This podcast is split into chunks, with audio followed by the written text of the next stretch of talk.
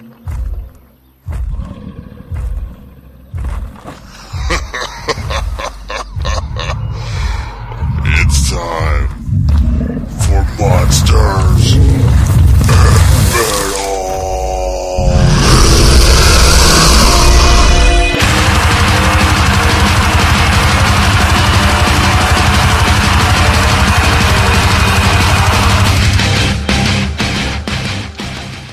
welcome everybody to the very first Monsters and Metal podcast. I am your host, Decapitated Dan.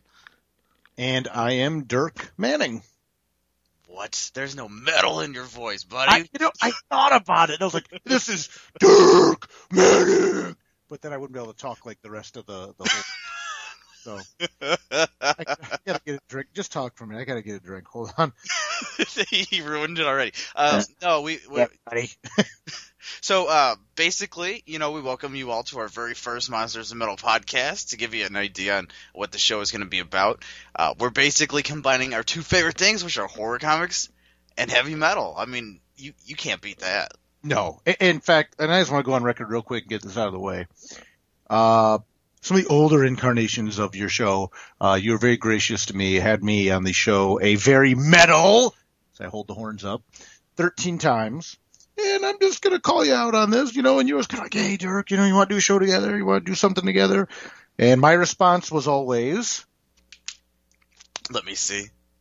yeah, let me see. I'm really busy. I don't have time. I, you know, I, I can't. do- Oh, you know, yeah. That was, and uh, you actually uh, called me up uh, and said, you know, I'm doing this new podcast. It's going to be monthly. I'm like, okay, but even you know, even monthly. Ah, gosh, there's so much stuff. And when you told me that, like, like, what's the name of it? And when you said monsters and metal, my exact response was. Yes. Well, gee, now I feel like you don't even remember like our first. It was like I'm in, Oh, okay. I'm in. Monsters and Metal done. I'm in. Such a huge uh, geek about uh, heavy metal music. I, I feel like you don't even remember our first kiss now because you said them like I'm in. Boom. But anyway, It was it, it it really was that simple. But Yeah. when, when both of us are recording this on three hours of sleep, it's it's even more fun. Um, so basically, the the breakdown of the show is going to be a bunch of 10 minute segments and we're just going to throw in some metal tracks that are going to be chosen by the people in that segment or we have century media who is like gracious enough to say here's some tracks go ahead and play them so so you know we we've got some amazing stuff lined up for this first show um, you know, just to give you all an idea real quick, you can easily find the show if you want to download it. You can go to monstersandmetal.com. Now we use the ampersand, but you can't use an ampersand in a web address, so monstersandmetal.com. yeah, spell out and. You can find it uh, on iTunes and subscribe to it there. On our Facebook page, uh, you can either even find it comic related, Comic Attack, Underground Video Network, Drive Through Comics, and on my site, decapitateddan.com. As soon as Dirk gets a site, I'm sure you'll find it there too. I I am working on it. Uh, it's only I've only been online since about 2002, so maybe in 13 years I finally have a website. I, I, I will not randomly have Cannibal Corpse voice, by the way. I apologize. to a minimum. Well, if you go over to uh, monstersandmetal.com, you can get a basic breakdown on the entire show, um, like links to the person that's being interviewed, or links to the person who's running that segment. We'll have links to every single band. If you're like, oh, that song was badass, I got to go get it, you know, stuff like that. So everything is on the website, so you can easily just go over there and check it out. So basically, what you're saying is like monstersandmetal.com and uh, uh, the other sites that host it, but mainly monstersmetal.com. This is going to be like your new definitive resource for new for cool news about horror stuff and heavy metal? Question mark. Hell yeah, buddy. Hell yeah. I'm, I'm floating a goat right now. I'm sorry, I'm floating a goat. oh my god, For the rest done. of the day, you're that, that, that's it. That's it. Because I, I won't even last five more minutes at this point if I do that. too funny. too funny. All right. Ooh. Okay, let's move on. So, uh, in in the past, you know, month, what what you been up to? Anything good going on? Oh my gosh, yeah, you know, because yeah, we're only on this monthly, so I- I'll tell you what. Um, you know, I know we're we're going to be posting this here. Uh, when are we going like Beginning of April. So I really spent March um, just in convention mode. I did three shows in three weeks. For those that don't know me at this point, I'm a, a writer creator of um, Nightmare World for Image Comics Shadowline, as well as a bunch of other primarily horror based comics, tales of mystery, love stories about death. So I'm the horror comic guy mainly.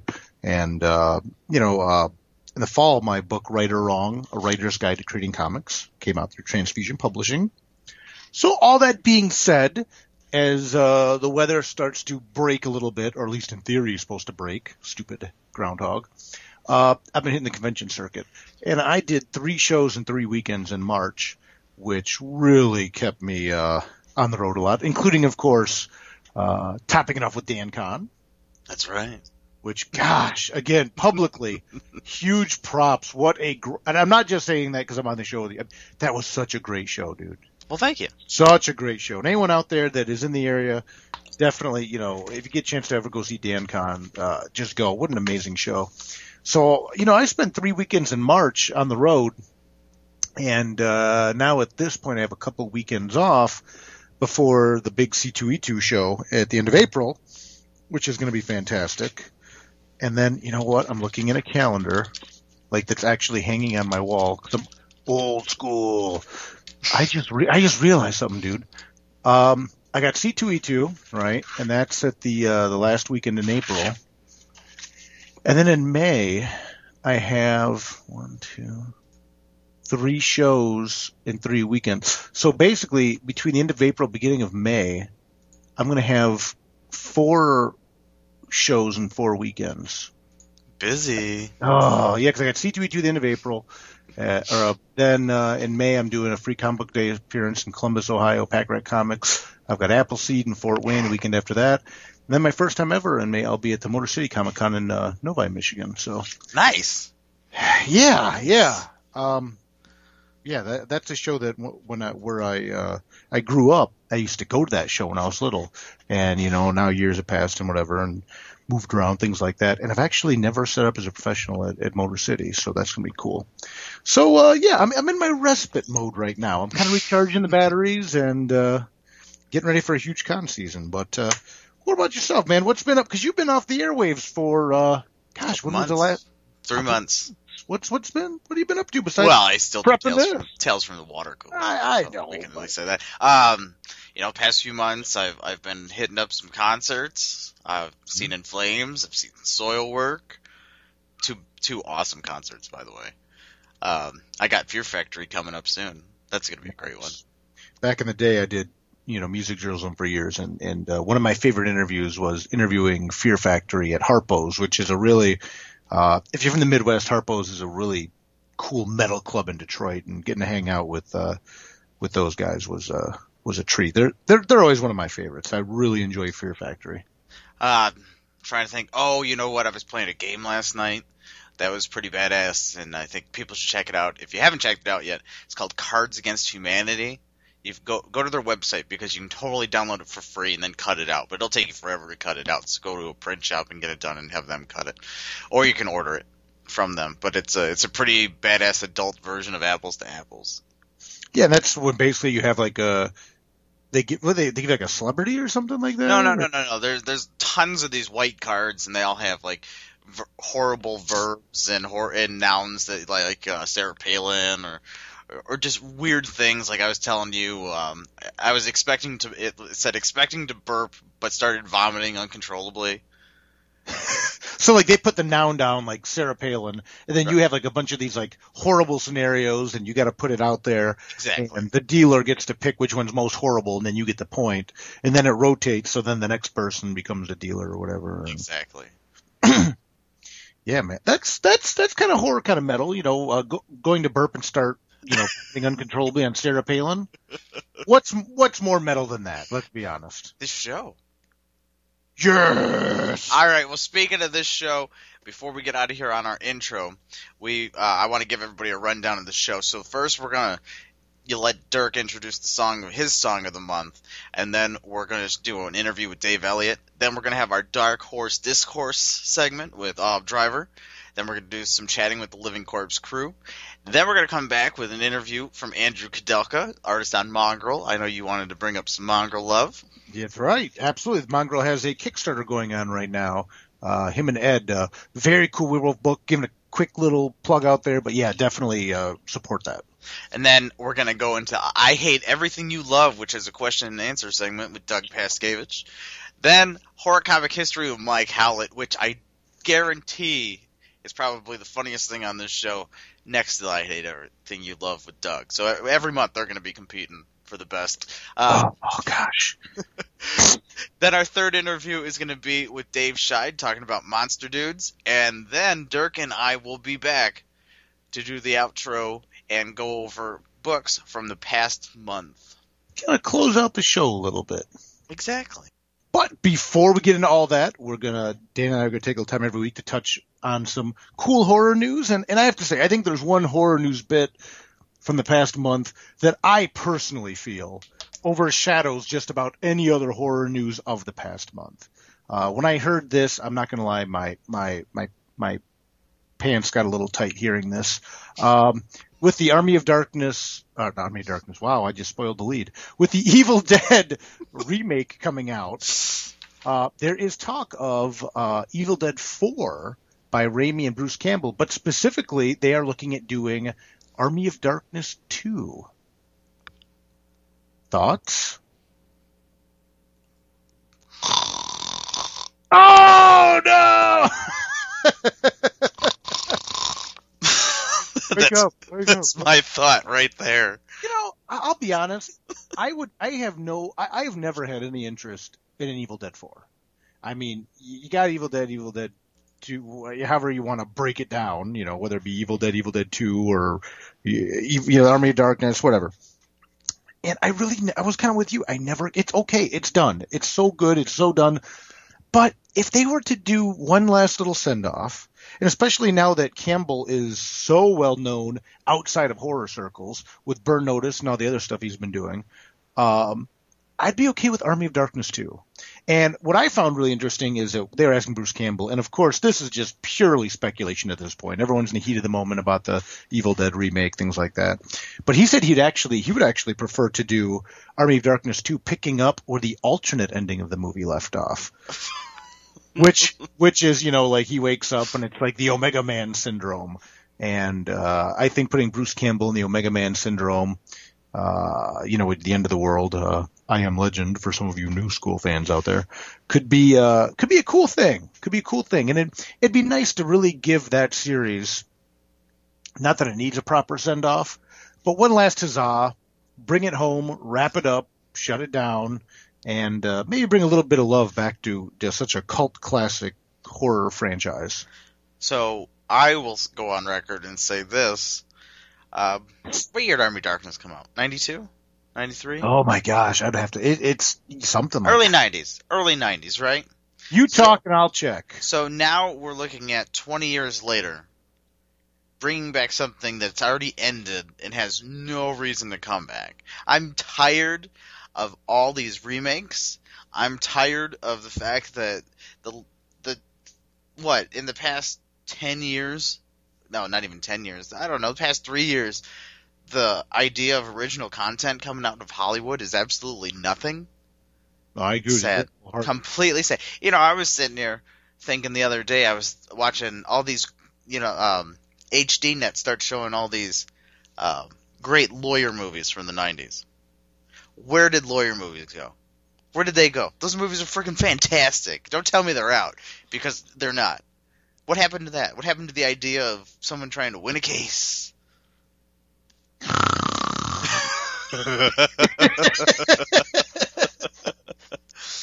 Too funny. You can't, you can't, handle the truth. No, but I mean, like I said, I, I think if they do an Army of Darkness 2, which picks up where the last one left off, I think to me it'd just be kind of this cool, fun thing. And the other thing for me, honestly, is it would finally close the book on it.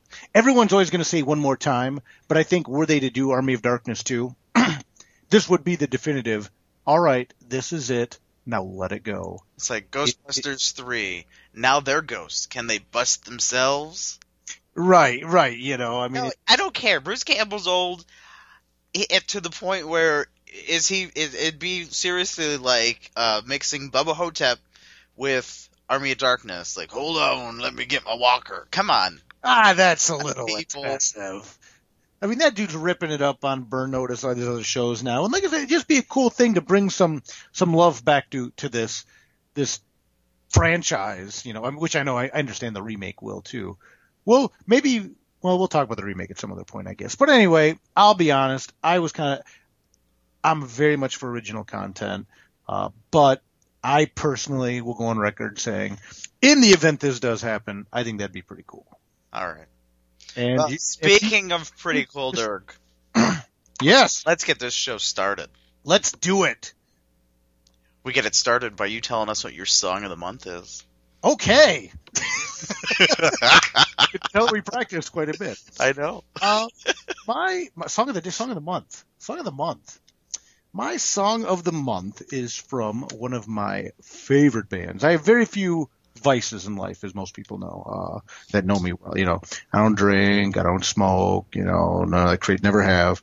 Um, but I absolutely have a huge, huge soft spot in my heart for good female fronted metal.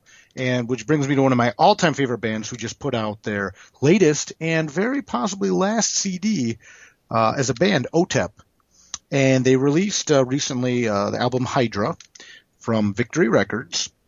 Which initially I was kind of surprised. I'm like, Victory Records do it. O- OTEP, for people that don't know, very heavy female fronted band. And um, this last album, Hydra, is kind of a concept album about uh, lead singer Otep and her kind of devolving or into this kind of serial killer type motif almost. And um, I really like all Otep's whole discography. Uh, I think it's very, very, very solid. You, it's one of those things that you can play every CD. Sorry, I'm old, I know, but CD front to back all the way through, and they're just solid and they're consistent and they're great. And uh, that being said, Hydra is a tough record, man. Very hard, very heavy, brutally cathartic.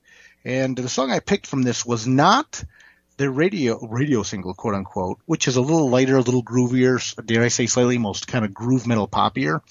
Uh, I picked a song called uh, the second song on the album, Blowtorch Nightlight, which is very heavy, very brutal. I think it's very representative of what the record is like.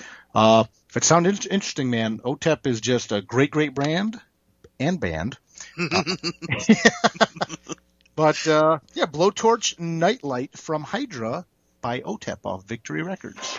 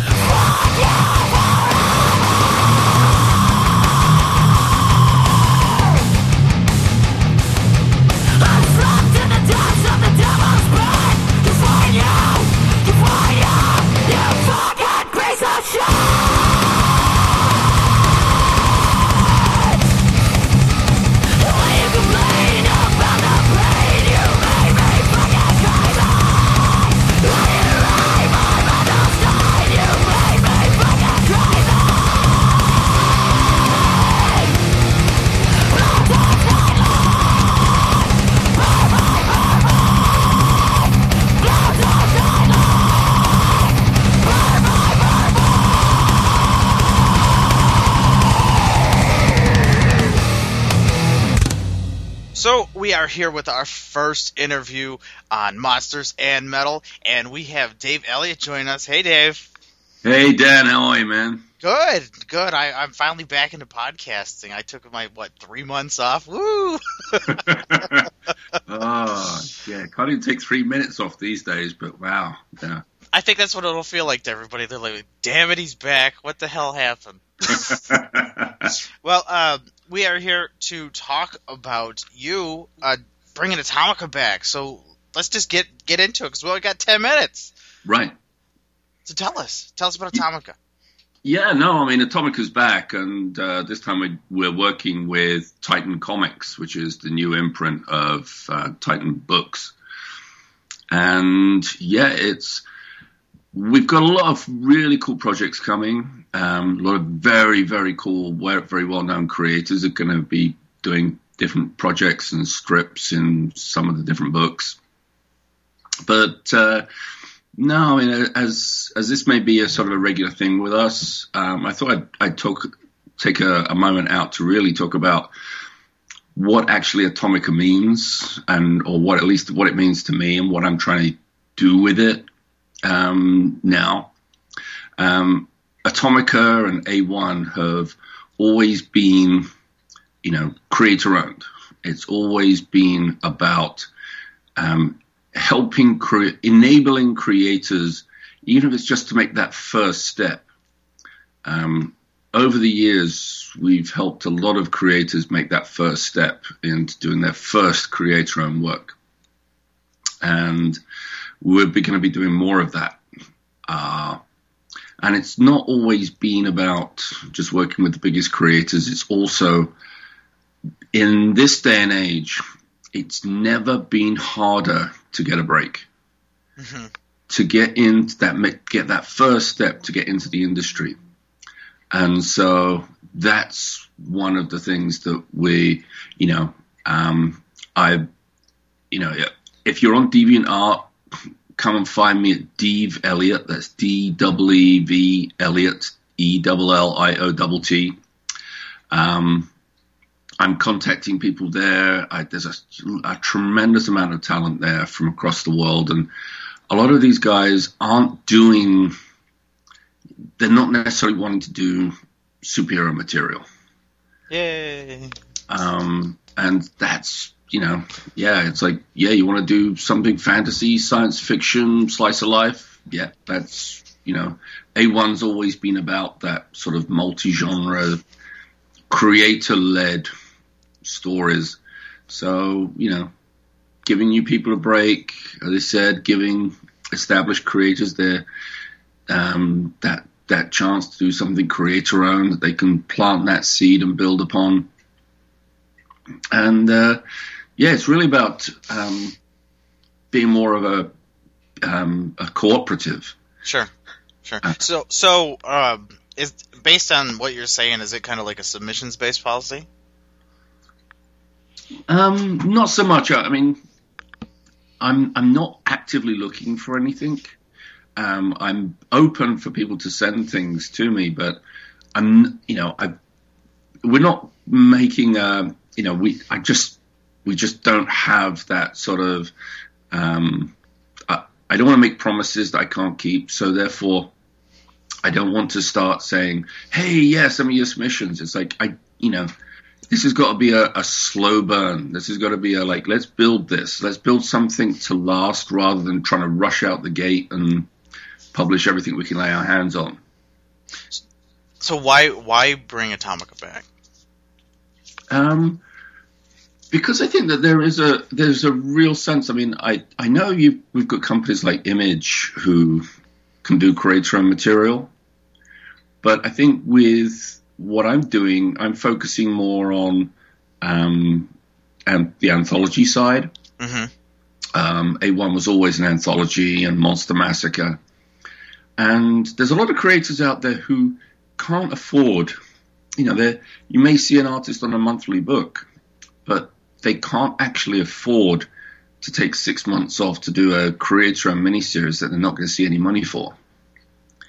Um, it's really, I mean, it is tough. It, I mean, people just don't talk about it enough, but it's very tough being creator owned. Um, creators need all the support anybody can, you know, anybody's willing to give them.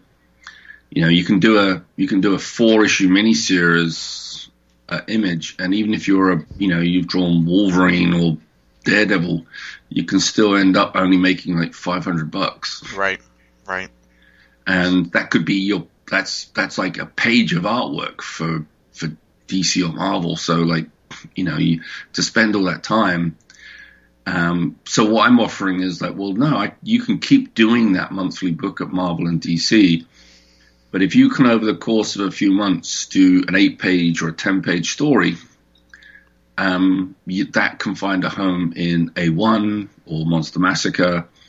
Um, we're working with heavy metal as well as a as a showcase for both of those books. Well, So- you just said all the good words. You said monsters, and then you said heavy metal. I mean, this is the perfect show, isn't it? Yeah, oh yeah. no, uh, so let me ask you this in terms of the anthology. Uh, you're starting off with what three stories in A1. So are they going to be staggered, or would you say that like by issue three, the first three stories are done, and then issue four comes out, and you have three new stories? No, I mean right now um, there's there's two A1s. There's going to be a monthly A1, um, which has three stories in, and um, at least for the first six issues, they'll all be the same three strips. Um, but then there's going to be the um, the annual A1, uh, which is going to be it's going to be nearly 200 pages and be uh, self-contained stories by lots of different creators, and that will be kind of a, a rotating basis of you know it's it's going to be different every book. Some creators may stay. A lot of uh, quite a few creators have actually already said, "Please, can we be in every book?" So yeah, no. So some creators have already sort of said, like, "Look, I'll definitely do you ten pages a book." Right. Um, and you know, particularly considering who they are, I'm more than happy to have them. Well, give us give us an idea on who's who's going to be in the book. Um, Dave Dorman, Tom Raney, Dave Wilkins, Alex Horley, um, you know, Michael Gilbert, Alan Moore, um, you know, the, some of the usual suspects, but some, you know, people like people you haven't seen for a long time, like Sandy Plunkett. Uh, Sandy's done this amazing. It's actually the beauty of having something like a, a nearly a 200 page book. You know, Sandy has has done a 30 page story that I'm going to be running. Oh, nice. Yeah, so you know, and same with Scott Scott Hampton. Um, I'm going to have a like a 36 page story from Scott Hampton, so which is uh, you know a, a big monster story. Um, so I think it's you know it's it's great that um, the versatility of you know look if you've got a one page story but it's like you know you, normally it's like you'd never think of even like doing it because you just don't have there's no way there's no home for it Right. Right. right? well now there is Nice. Yeah. Nice. Um, you know, does and and I'm going to throw this out there because of your accent. Does uh, like the anthologies, you know, over in England and, and stuff like that? Does that kind of play into why you'd rather do the anthology? Um, I think it's it's maybe it maybe it has. I mean, I, um, you know, growing up in in England, it was always um, as my comics. I was I was kind of um, nursed on the the weekly anthology comic where you would have you know it's you, you get your your copy of Valiant, um, which was actually a British weekly comic and you'd have a war story in it. You'd have a, you know, soccer story in it. You'd have a police story in it. You'd have a science fiction story in it. And, you know, exposed to different art styles. So, you know, and then, you know, growing up on that and heavy metal, um, has definitely influenced it. But I think, um, I think what it also is, I think that we have there's so many comics now being produced where you know you need the scorecard. You've got like well here's the monthly book, but it's part one of a 24 part story. Mm-hmm. I think that what people are missing is we're always going to need to, to get to get people active and interested in comics. You're to we need to start pulling the mass market in. And so, like A1 and Monster Massacre, while we it's going to be a lot of creators that everyone knows and loves. I think what's also important is to keep the mass market aware of and interested in actual comics, not just the movies based on comics they've heard of, but actually reading comics. And my how I approach it is to get the mass market, you have to appeal to the mass market. The mass market, when they read a magazine, that magazine is uh, it's an anthology. It's an anthology of, of articles and Mhm. stories. You know, you never have to buy a copy of Entertainment Weekly uh, the, the the following week to read. You know, like oh, I need part two or part four of that article. It's not. It's not. It's it's self-contained. That is the mentality of the mass market. So you need to give them something where they can go through it. They go, wow, that's great. I'd love to see more. And it's like, well, would you? Well, in the next one we do, those creators are coming back and they're doing another story with those characters. And it's building, what I'm trying to do is, in a very small way, start building um, a, a place for people to actually enjoy comics without feeling they need a scorecard, without going like, this guy? What he's doing this? What did he do? Where's he been? You know, I'm, I'm, I'm, you know, it's when people walk into a comic store and they go like, um, where's, you know, what's happening with Spider-Man? And it's like, you know, you, the retailer, you know, the manager has to take a deep breath. Like, well, let me tell you, um, you know, it's like, no, we need to find, start having things where it's like, it, you know, it, it's, anthologies aren't easy to do. To try and produce something that, hey, everyone can read this. Like, you know, if you're a Spider-Man fan or a Wolverine fan or Batman fan, yeah, you're going to be able to read A1 and enjoy it. But also, if you're the heavy metal reader or the 2000 AD reader, or if you're the person who, you know, used to read comics, but man, you just can't get into them now because they're all multi-part stories, whatever. Oh, wow, great, there's a book for me. Yeah. Mhm.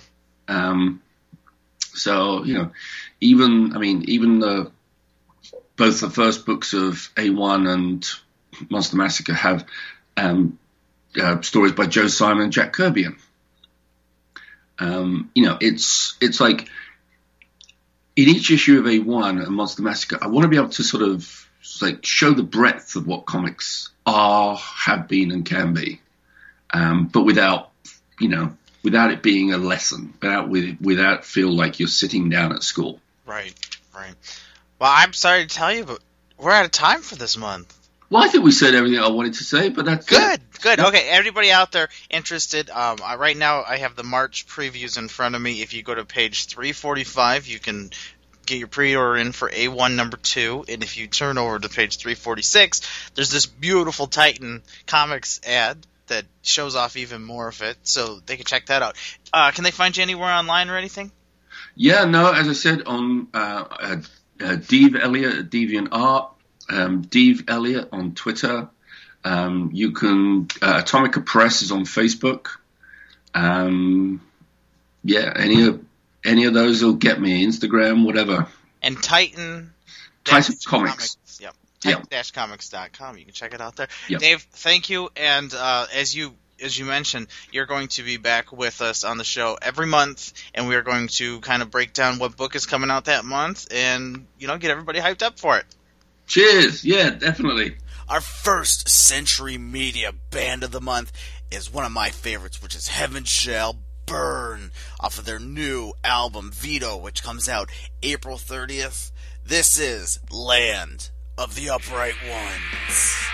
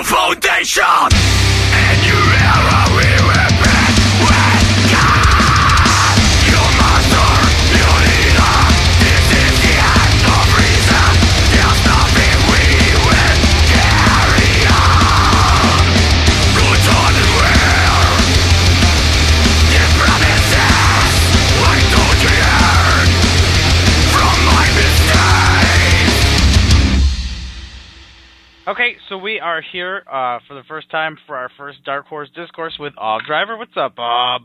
Dan, how you doing, man? Good, good. I, I gotta say, I am like super excited to have you be a part of this, and in Dark Horse to be a part of this. So I basically just gonna sit here and listen to what the hell's going on at Dark Horse because Well, you're gonna know, tell us. The Monsters and Metal podcast is rad, so I think you know we, we should definitely touch on some upcoming horror books that we've got coming out. Um, you know, let's uh, let's just kind of jump into it. Uh, if you haven't been reading, uh, let's see, you know, X is coming out in number zero is hitting uh, in April. and That's going to be a really solid title for us. That's the zero issue, so you can jump on, kind of get a feel for the character and reimagining. Um, that's going to be a fun one for us, as well as Corey Taylor's new book, House of Gold and Bones number one, which is going to be a four-issue uh, miniseries that kind of ties into his second Stone Sour album. And that's definitely got a horror feel to it. Um, wait, wait, wait, wait, wait. Yeah, yeah, yeah. Go ahead. Go Are ahead. you trying to tell me that you got a horror book written by a metal guy? Totally, totally. I mean, he's uh, you know, it's it's definitely a direct representation of his album work, but uh it's definitely very much a, a spooky, nightmarish trip through Corey Taylor's mind. awesome, awesome. What else is coming up? Well, you know, there's obviously BPRD Vampire. If you haven't been keeping up with the BPRD series, Mike Mignola has been crushing over the past couple of years. I mean, last year we took the BPRD to hell, and now that we're in hell, obviously Hellboy's in hell. Uh, the BPRD is trying to figure out what they're doing, and so we've been trekking through the earth. Uh, BPRD Hell on Earth is going solid. Uh, BPRD Vampire is written uh, obviously by Mike Mignola, and then has artwork by Gabriel Ba and Fabio Moon, who are the creative team on Daytripper, which took home a ton of awards. So I mean, this book is is really rad for us as well. And then later on in April, we're going to have The Last of Us coming out, uh, The Last of Us comic book, um, which is related to the video game, but it's all very post-apocalyptic, brutal stuff. Uh, you know, it, it's it's going to get graphic, it's going to get horrific, and that's fun for us. Totally, right? Right? Can't beat that. Sure, no, absolutely not. And then obviously, uh, I, I didn't touch on Abe Sapien yet, but we are launching an Abe Sapien miniseries to coincide with the BPRD stuffs. Abe Sapien's coming back, and that's going to be super awesome for us as well. Um, so we'll have the trifecta going at one point. So we'll have BPRD Vampire, Abe Sapien, and the ongoing BPRD series at the same time. Good stuff in the Mignolaverse. Um, what else? Oh, you know, uh, Michael Avon Oeming's got a new uh, series, The Victories. I don't know if you read that. Oh my god, the victories is awesome. Victory is so brutal. It's one of those. It's one of those not probably for kids books, but it's you know definitely, definitely in that style. And uh, man, that that book is crazy. So there is a new series coming out with the Victories uh, called Transhuman, and that's going to be hitting. I believe it's early. No, late April is when that's coming out. Uh, no, and May 1st. Excuse me, May Okay. 1st. So look for the victories May 1st. Let's see what else. Um, Well, let me ask you this because I mean, question, please. uh, one of the like longest running uh series and one of the best selling series you got are the Buffy stuff. Yeah, the Buffy stuff is crazy. I mean, we're on season nine now, uh, and and it's it, we're on issue twenty one is coming. Uh, actually, twenty is coming shortly, but twenty one is in May, and uh, we're rounding off to the final arc of this Buffy verse. Uh, everybody's merged now. I think I can pretty much say that. Now we've got Willow and Spike and Buffy. Everybody's in the same comic, uh, and it's coming to a crazy close for this season nine finale, which I think everybody in the Buffyverse is really looking forward to. Um, you know, we had some successful miniseries with Willow and Spike, uh, but now having everybody under one banner is really rocking out for us. And you're a Buffy fan, aren't you? Oh, huge. No, actually, I'm not. But thanks for trying to make me one. Well, you know, like, you know, I, I, I every now and then I, I never know who who's on what side of the Whedonverse, and you know, some people are just Doctor Horrible, some people are Buffy. You, you never, you never know. I'm a cabin in the woods kind of guy myself, so. All right. well, what else? What else we got? I'm just trying. I'm trying to think what else is happening for. you always for got May. creepies. You got tons of creepies. Oh yeah, creepies. Creepy Quarterly is still coming. We got Creepy uh, Quarterly number twelve is hitting May eighth. Um, let's see. Oh, all kinds of. uh Oh yeah, we've got uh Richard Corbin is doing all these awesome Edgar Allan Poe adaptations for us, and the next one that he's doing is The Fall of the House of the Usher. And uh Richard Corbin, I mean, came up through Creepy and the EC stuff, and I mean, he's just he's phenomenal, phenomenal artwork, and he's writing it too. It's it's a stand, pretty much, you know a phenomenal culminating work of his. Let me see. What Any Baltimore stuff or anything? Baltimore, Baltimore. I believe we announced for. I believe it's August is the next. No, no, June. June is the next Baltimore uh, book, and it's Baltimore the Inquisitor, uh, which is going to be definitely an interesting series. You know, from uh, Mr. Mr. Golden and Mr. Mignola. Um, yeah, Baltimore is coming back, so check for that for June 19th is when that will be hitting stands. Uh, and obviously, you know, we are doing a lot of superhero stuff this year. We've got X coming back, as I mentioned at the beginning of this. We've also got Captain Midnight, who we're bringing back from the uh, from the 50s. We're resurrecting him as a brand new superhero in the Dark Horse realm. Uh, let's see. Uh, on top of Captain Midnight, we've got Catalyst comics, which are being written by Joe Casey. Great stuff there. That Catalyst was a series we did a while back in the 90s, and we're bringing back again. Um, and Ghost. Have you been reading Ghost? Have you been reading the miniseries by Kelly Sue DeConnick? I do not follow Ghost.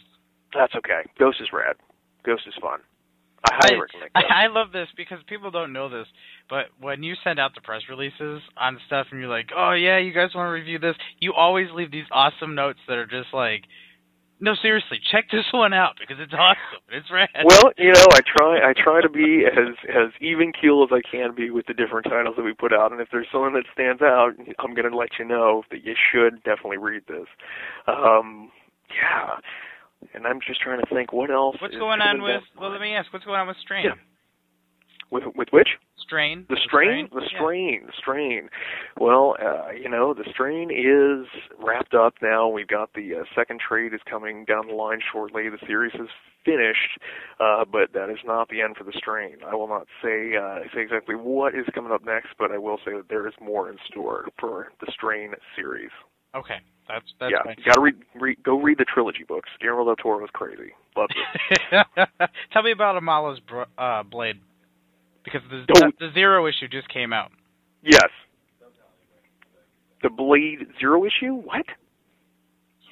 Amala's blade. Oh, Amala's blade. I'm sorry, I didn't hear okay. the Amala part. Sorry, the phone cut off. Amala's blade's rad. Yeah, you know, totally. I mean, female-fronted sci-fi stuff is amazing. The Amala's blade zero issue that was the Dark Horse collected stuff. Um, you know, just critically acclaimed. The series is starting very shortly. I believe the first issue hits in a couple weeks, actually, and uh, we're really stoked about it. Steve Horton's a great writer, so I think it's a it's a very fun series to check out. Especially, it's kind of all ages even, so that's the best part about it. With your Dark Horse Presents books, are you, are you guys testing stuff like you know the the victory started in that and Mm-hmm. and stuff like that? Is that like Dark Horse's way to you know see how things play out, or is that just like here it is and guess what, it's coming out next month? Totally. Well, Dark Horse Presents has always been kind of a jumping off point, kind of a springboard for a lot of larger titles. I mean, you know, going back in the day to Concrete when Dark Horse Presents first started, or uh, Black Cross, Boris the Bear, etc. If you go all the way back in time, you see all these books kind of broke off from Dark Horse Presents, became their own entities. Um, Hellboy, even. Uh, and so, you know, with that, we're able to take these different chapters and installments and see, yeah, what works, what doesn't work, what people are fans of, what's what works on a chapter based level rather than a uh, you know a, a long form story kind of thing. And so with that we can take the working books or the ones that are really just stand out and then you know give them their own series see if there's life in that. And Amal's Blade is definitely showing that life. And uh you know uh, outside of that even um Black Beetle man that that book is crushing Francesco Francavilla's Black Beetle is one of those just awesome awesome titles that everybody should be checking out. Just p- perfect pulp noir. And what do you guys got uh, coming out on the manga front? The manga front, man. Well, you know, it's the 25th anniversary of Dark Horse manga right now, and um, there's some awesome on the buy that are coming out at the end of the uh, the springtime here. And I believe we've got. Let's see, what is it in in the manga stuff? So we've got Lone Wolf and Cub Omnibus Volume One. And everybody's been begging us to recollect the uh, Lone Wolf and Cub stuff, so that is coming. So people can get excited about Lone Wolf and Cub. And then uh, after that, we're actually putting out Lone Wolf 2100, the spin-off series, in an omnibus as well.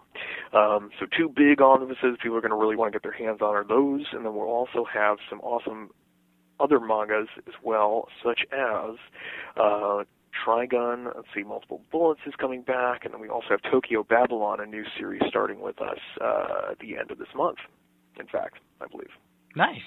Yeah, You- so I mean, there's lots of lots of good stuff happening with uh, with the manga, the the manga gear that is Dark Horse. So yeah, I think that's the the perfect way to wrap it up because we're about to find out. Your ten minutes is up, sir. I love I love when you tell me this. Like, I just shut up, Bob. Just get off get off the freaking phone. That's before awesome. You, before you can go though, Yes, you got to tell us what we're about to fucking rock out to. uh, yes. Let's let's go fucking rock out to some Soilwork off the new uh, Living Infinite CD, the double disc. This is a track called Tongue.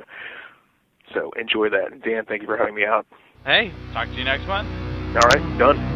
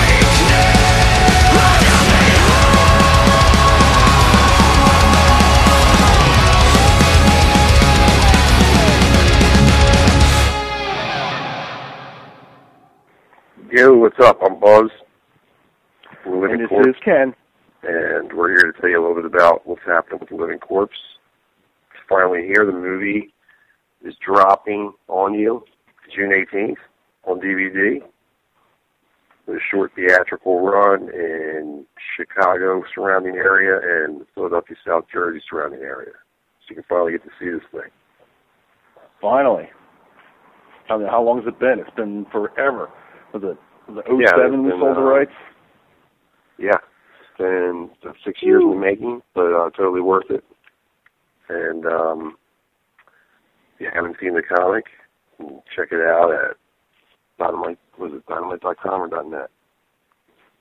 And if you don't know about the Living Corpse, uh, the Living Corpse is a character who's a zombie, but he's a good guy. I'm sure you've all heard of it. Uh, put out there's a whole one. We got a whole bunch of trades out from uh, like two trades out from Dynamite. You can get the individual issues, stuff like that. So, Uh, what do we got going on now? Oh well, the, the Blu-ray comes out June 18th with uh, a comic on the on the CD itself, so you'll be able to check out like a new issue that hasn't been published yet. And um, I'm sure there's going to be uh, some other stuff coming from us really short, soon this year. We'll be at the Asbury Park Comic Con March 30th. It's a one-day show. Should be pretty fun. Cool. So, what, what are we going to talk about in the future about our uh, our little part of this podcast? What do we got coming up? Yeah, we're going to be talking about all kinds of stuff. Probably going to be talking about, you know, kind of behind the scenes of the industry a little bit when it comes to movies and comics. Um, probably talk about some government conspiracies. Yeah, we'll But, talk all uh, about the reptilian agenda. we got some other stuff in the works too. We got uh, what we're putting out pretty soon called a called a Zomba, kind of like a zombie version of uh, the president with like a political take to it, post-apocalyptic zombie world. And that should be coming out in we're August. doing that with doing that with Dave that runs the Monster Mania Con. Yeah, Monster Mania is a great convention. Uh, it's held two, three times a year. Pretty big show, lots of big stars, all kinds of old school actors and stuff like that. So uh, this is Dave's like first first run of making a comic, and uh, it's kind of like been four years in the making. And now that Obama's in the second term, we're gonna have some fun with it. Zamba. Yeah, that's definitely gonna be fun. What else we got Yeah, going big on? What do you, what do, you do for a living? What do you What do you do? Tell us a little about Tell us a little bit about yourself, Buzz. Who? For me? Oh, well, I'm a tattoo artist, and uh, I do that every day. Tattoo zombies on people, and then draw them in comics. What do you do, Ken? Me, I uh, I'm a freelance artist right now. I mostly work for Dynamic Forces doing sketch covers and uh, whatever I can whore myself out to get. That's about Pretty it. easy to do. uh, yeah, long hours, but at the end of the day, it's like, all right, draw it enough. Let's work on some corpse. Yeah. And we got That's a, always and good. we just started working on the new miniseries, which should be cool, called The Living Corpse Relics. That's going to be the next six issue mini coming out. And uh, I guess whenever we get it done, hopefully next year sometime. Yeah, we're probably working on it the rest of the year. Six issues. Uh, I think we're going to do something cool where all the covers connect. And uh, I guess just to give you a little teaser, Corpse is going to go up against a uh, an archaic an archaic character from his past. So uh, we're getting deeper into the storyline, and uh, it's it's gonna be pretty interesting. Yeah, we got. Yeah, we're definitely we're definitely getting uh, we're going to be uh, answering a lot of questions people have had, like know who the corpse was before you know before he died. We're going to see a lot of that and a lot Questions more into Lilith and know. what she was doing. hmm Yeah, it's all fun. more zombie madness. You know, everybody wants Yeah. something different now. Everybody's uh, everybody's already got their got their stomachs full on Romero and Walking Dead, so it's time for a new zombie paradigm. everywhere. This is it's time for the new zombie paradigm, the zombie hero. So we'll see how that takes off in the next five to ten years. With, Yeah, uh, it was funny yesterday. I was talking to my sister-in-law, and she was like, "Yeah, I just had to delete all these apps off of uh, her 11-year-old kid's uh, iPhone." They were, she was like, "There was like 99% zombie games. yeah, They're zombie everywhere." mayhem. Yeah, zombie everything. All day, every day. Yeah. Oh well, uh, you know what else we got coming out? Living Corpse Inc. Oh Hopefully. yeah, that's right. Yeah, we're working pretty hard on it. We got a um, full staff of uh, tattoo artists from uh, the horror genre of tattooing, all doing a double-page spread and a full-length issue called The Living Corpse Inc. Stories about um, yeah, the history of tattooing a little bit, mixed with a little bit of uh, demonology and some craziness where corpse gets involved, and uh, so it'll be cool. You know, me and Ken are going to start it out the first few pages, and then the art switches up, and each page will be drawn by different artists, all in their own style. That's cool because it's like guys that never touched comic work before. Just they're known for cool tattoos and they're, they're trying something different. Yeah, it's it, you know it's it's definitely gonna be really cool. I will warn people that it is to take us a little bit of time to put it together because know working with a huge staff of of super talented, well-renowned tattooers, they tend to get busy. So we're just trying to keep everybody on schedule, stay in touch with everyone, make sure everyone's knocking their art out, keeping its ass. So far, I've seen some of the stuff that's coming out, and uh, it's looking kind of crazy. I'm starting to like it. So um, We always got uh, we always got something going on. Tons of projects, tons of stuff. Yeah, how about our uh, sci-fi movie stuff? Can we talk about that yet? Um, probably not, but we will anyway. There's a teaser for you. We got some sci-fi movie stuff coming up.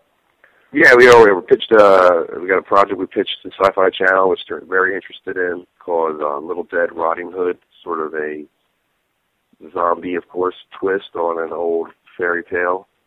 And um, little bit about it is that you know uh, we take we take Red Riding Hood to another level, where she, uh, you know, she hunts the wolves. You know what I mean? She gets a little bit more dangerous than the, the innocent hop along character in the, in the forest. But um, yeah, we definitely are going to. Uh, you're going to either want to see the movie for that first or the comic for that first, but it's something that's hot on the works for uh, what we're doing. It's called Little Dead Rotting Hood. It's going to be pretty interesting. Yeah, a couple things coming down the line, man. Always something. Yeah, very cool. What other shows are how, you doing how about this year, Sam? When, when, when's, uh, when's Philadelphia? Ah, the show's coming up. Uh, we're always at Philly. Wizard World Philly. We're always at uh, Baltimore. We never miss that. That's in September. Uh, Pittsburgh. That's in September too. We'll be there. What else we got? We got next weekend. We got um, was that Asbury Park Comic Con? One day yeah, show on Asbury Park Saturday. show. I'm going to be there. That's uh, my buddy Cliff puts out a book called Rat Bastard. It's pretty good. And uh, he joined that show with uh, one of the guys from Comic Book Men. So I'm looking forward to that show. I think it'll be pretty cool. It's a one day show, but uh, it's you know it's going to be for people who love comics. And speaking of comic book, man, it's cool. The, uh, Oh yeah, yeah, the video. Filmed the Hammer Yeah, Fight video. video. yeah, we were For, uh, just up at uh, Jay and Silent Bob's Secret Stash, and uh, they filmed the video up there, which was cool. They they actually let us film in the store on a on a Sunday when it was actually pretty packed. And uh yeah, so and the video's out now. You can actually look it up on YouTube and but and and we're gonna be introducing it very soon, right? We can play it on Yeah, yeah. Actually, uh, the song's coming out right now, so uh, check it out. It's called "A Corpse Is a Corpse of Course of Course" by Hammer Fight. And we'll see you next time.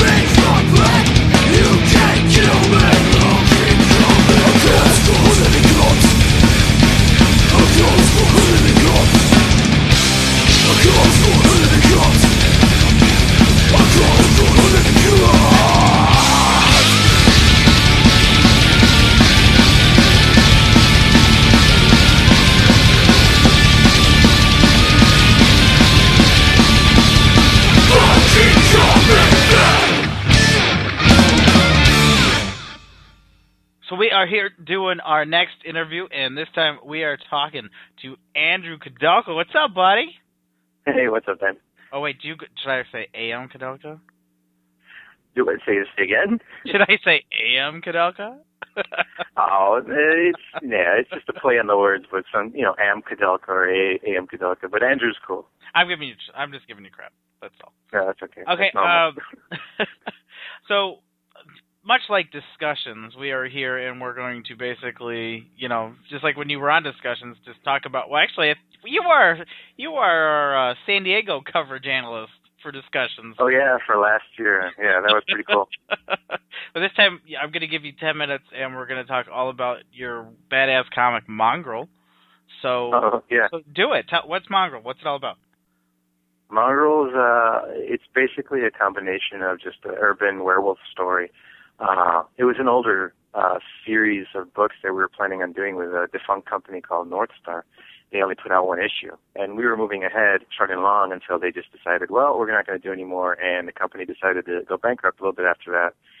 Lots of red tape later, um, me and Ed Dunphy, the writer, decided, well, why not let's, you know, let's do it again, let's finish it, let's complete it um, for me, it was more of a cathartic, you know, journey because I enjoyed working on it and I wanted to finish it. Uh, so for him, he wanted to push it out there again. He was really, you know, enthusiastic. Let's do it. Let's finish it. Because I, him and I always talked about doing other things with it.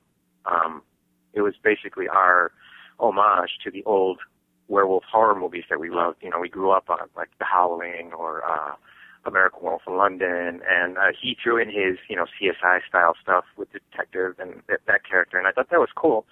So uh, we decided let's let's move forward. Let's see where else we can take this guy out of the '90s and into the future. You know. Right. Right. So, okay, well, did you do a lot of if if this was originally written in in the 90s, did you do a lot of editing to modernize it at all? No, we wanted to keep it kind of set in the 90s so that when we do the sequel, we want to kind of set it to now and show the difference in uh, violence. Because at the time the book came out, it was considered mature audiences. And since then, violence has really pushed the envelope. It's always that whole how far can we push the shock factor? How much blood and guts and stuff can we push? And it got pretty intense in the last roughly 20 years as far as what's, you know, acceptable and what's not. And I mean, something as simple as like a nip slip becomes controversial while more blood, more guts just is normal on regular TV. it's crazy. I think it's, it's an, it, it'd be an interesting commentary on where we were with this book before and where we are now. And that was actually, I remember, if I remember correctly, Alan Moore's, you know, his take on 1963, that series that he came out in, uh, with Image back in the 90s, Mm-hmm. Was doing a similar thing where he was going to end it with an annual, and in the annual he was going to have modern superheroes versus the old 60s superheroes, and to show the difference between how much you know has changed, you know, as far as what's considered mature and not. And uh, it was going to be interesting, but it never came out. It never completed. I don't think it think they had enough uh, investment or, or budget for it. Sure. Okay, so speaking of budget, right now you guys are on Kickstarter. You can go to Kickstarter and search Mongrel SOB graphic novel, even though I'm sure Mongrel is probably all you all you need to type. Unless, right, yeah, unless that's the only mongrel thing on there. um, by the time this this show is airing, everyone you have 14 days because funding is going to end April 14th. So Correct. We we made it a month long. Yeah. And at the moment, let's just say at the moment, at the time of us recording this, you're already over your goal. So you, now you're trying to reach some of your stretch goals. So congratulations. Thank you, thank you. Yeah, it, it was a pretty exciting little ride there. So um, we'll all be invited to the party, right? Yeah, there'll be there'll be a party at your house. oh, thank you. I'm sure you What's really. your address again? Post it. Yeah. but no, no, it's it's going to be great. I mean, that is a good idea. We probably should have a wrap up party if, at the end. You know, find it find a shop that'll host it somewhere and and have a bunch of people over. Um, but yeah, the the the point we're at right now, we're I think we've reached a little over 5,000, and we're hoping to reach around seven, at least to include a short story in there and some pinups. Um, we rounded up a bunch of great artists to help us with uh, pinups, so I wanted to really push those in the new book and get you know more more more enthusiastic response with a bunch of different artists working on our, our idea. Yeah, you guys have been posting those those on your Facebook page lately, and I got to say, they're, Yeah. they're fantastic. That Charlie Brown one is awesome. Mongrel Kids, yeah, that one was really fun. I, I even, as soon as I saw that, I said, man, it would be awesome to do just a couple strips of that with with him drawing it, Rodrigo uh, Mireles, the guy who drew that one. I wanted to do more, like just random stuff like that would be really fun. So, I mean, that's all possible if we get a little more funding. I want to really do push the push the envelope with this stuff. Yeah, so far you guys have posted uh, stuff by uh, Jim Terry, Bernie Gonzalez, and RM Solo is what he goes by. Yeah, that's Rodrigo Mireles. So yeah, exactly. And there's a, several other people that have shown interest. Uh, I, uh, Douglas Klauba showed some interest in doing something. Uh, Hilary Barta showed some interest. Gene Ha showed some interest. So there's several people that showed interest, but we're hoping to get actually, you know, actually get the work and then put it up there. But there's a lot of lot of friends of mine that are just, you know, really hyped up about trying something. So yeah, they're all they're all. And one of the guys uh, I'm friends with as well, the old Mortal Kombat creator, John Tobias. I asked him to see if he wanted to do something, and he's really enthused about it as well. So maybe we'll get one of his illustrations. Cool. Okay, so uh, we're okay. What are we raising funds for? Because I know it shows you guys have the first two issues for sale. Oh, we're raising issue. We're raising funds to basically complete the third issue and put it out as a graphic novel. Okay. Um, that's that's past already, so that's going to happen. The third issue is going to be completed, and the book is going to be a graphic novel. We're pushing for the stretch goals to be able to get a short story with pinups and stuff put in there, um, and basically just give a lot of extra content to people Right. who uh, ordered ordered books. Okay, so now that uh, and I don't know because you know we're just we're talking that you just met your goal for the most part, but now that you Mhm. know your goal has been met, you know you're going to be able to order your your books and and everything. Where can people get them?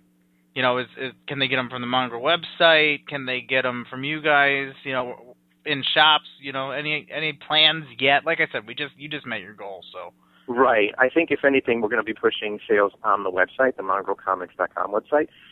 Um, a few retailers probably locally will have it. I know that there's been a couple pledges for retailers to get several copies of the graphic novel. So not too many retailers will have it available. It'll be mostly available through special order or people who've funded the Kickstarter. Um, one of our goals is to put it on Amazon to see if we can get it on there as well. So I'm hoping to get it on there too, but that'll all depend on if we, you know, continue forward with some of the stretch goals. Sure, sure. Now you kind of mentioned um, that you have plans for the future. So does that seem like something that might happen soon, like uh, volume two, if you will? Oh, from Mongo? Yeah.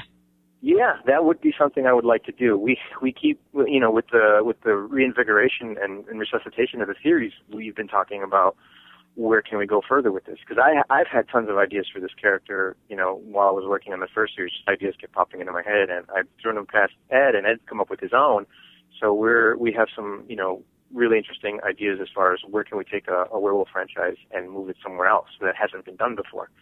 And I always like homages, but I always like when, you know, the whole Godard quote, you know, it's not where you take it from, it's where you take it to. So I don't mind people, you know, taking out old rehashed ideas, but just taking it somewhere further is usually the goal. And some of the stuff we have planned should be pretty exciting as far as You know, what's the connection between the wolf and the moon, and why does this werewolf have uh, a visage similar to a T-Rex? You know, that kind of stuff. Sure, sure. Uh, now that okay, so with the Kickstarter raising funds for the graphic novel, you said issue three will be done, but will there actually be a printed issue three? Oh yeah, there'll definitely be a printed issue three, especially for people who've per- purchased the first two issues, and Okay. Those people are definitely going to get a, a chance to get the third issue, no matter what. If they're interested and they want the third issue, they'll get it. Because I want to, I, I, for completists, basically, I want to give you know respect to that collect, collector's mentality, and uh, the graphic novel for people who haven't purchased anything, just want it all collected, because that's you know that's just another way of buying the whole story and being able to have it on hand. But yeah, definitely there'll be a third issue, single series or single Sure. issue. And and people can get the the single the issues one and two now if if they wanted them, right? Correct, correct. Those are available, and and people, you know, message message us right now. It's the the store on the website isn't functional, but once it is, you can order it that way too. Okay, cool. What's the what's the website? The website is mongrelcomic.com, and And- it's basically the same for Facebook and Twitter, and you'll you'll find them that way. Just mongrel comic are the keyword searches. Sure. Now, how about you? Can we find you online? Yes, speaking back, going full circle, amkudelka.com. It's just my first first initial, second initial, AM Mitchell. So basically AM, and then my last name Kudelka, K U D E L K A dot com. Okay, this is gonna go up in April. So any shows uh, you got coming up that you want to plug? People come see you. San Diego. I'll be going to San Diego Comic Con this year. I'll be in Artist Alley. Um, there'll be Dan Con Fall, and that's in September, right? That's in Um, September. Yeah, so that that'll be that. Um, and those are the, probably the only two that I'm going to be doing. Oh, and there's Free Comic Book Day. I'll be doing it at uh, Vigilante Press. So What that's about- May first. Are you not attending C2E2 this year? No, I'm skipping C2E2 this year. Uh, just I wanted to take a break initially. I wasn't even going to do San Diego, but I thought San Diego I should take my son this year, so I wanted to have him experience it. C2E2 I just decided to put that on the on the on the side uh, for this year at least. Cool. Well, that'll be cool. Um, and you said something about Free Comic Book Day at Vigilante Press. Do they have a website people can check out? Yeah, Vigilante Press. I, I'm not sure what their uh, last three letters are, but I know it's they're on Facebook as well. If you look up Vigilante Press, and it sounds like a publishing house, but they're a comic shop over by Ukrainian Village. It's a little little small store that's run by a couple of great people. And that's in Chicago, just so everyone knows. That's Correct. Yeah, yeah. It's in Chicago. Yeah. Cool. Well, Andrew, thank you for taking the time. Uh, everyone go out and go to Kickstarter and, and help fund this book because I've read the first two issues. I know it's good. I appreciate it. I'm I'm glad you, you took the time out to have an interview with me. That's great. Hey, no problem. Talk to you later. Our next Century Media band is Fendrol with the title track off of their album Blood Swept, which drops on April 2nd. This is Blood Swept.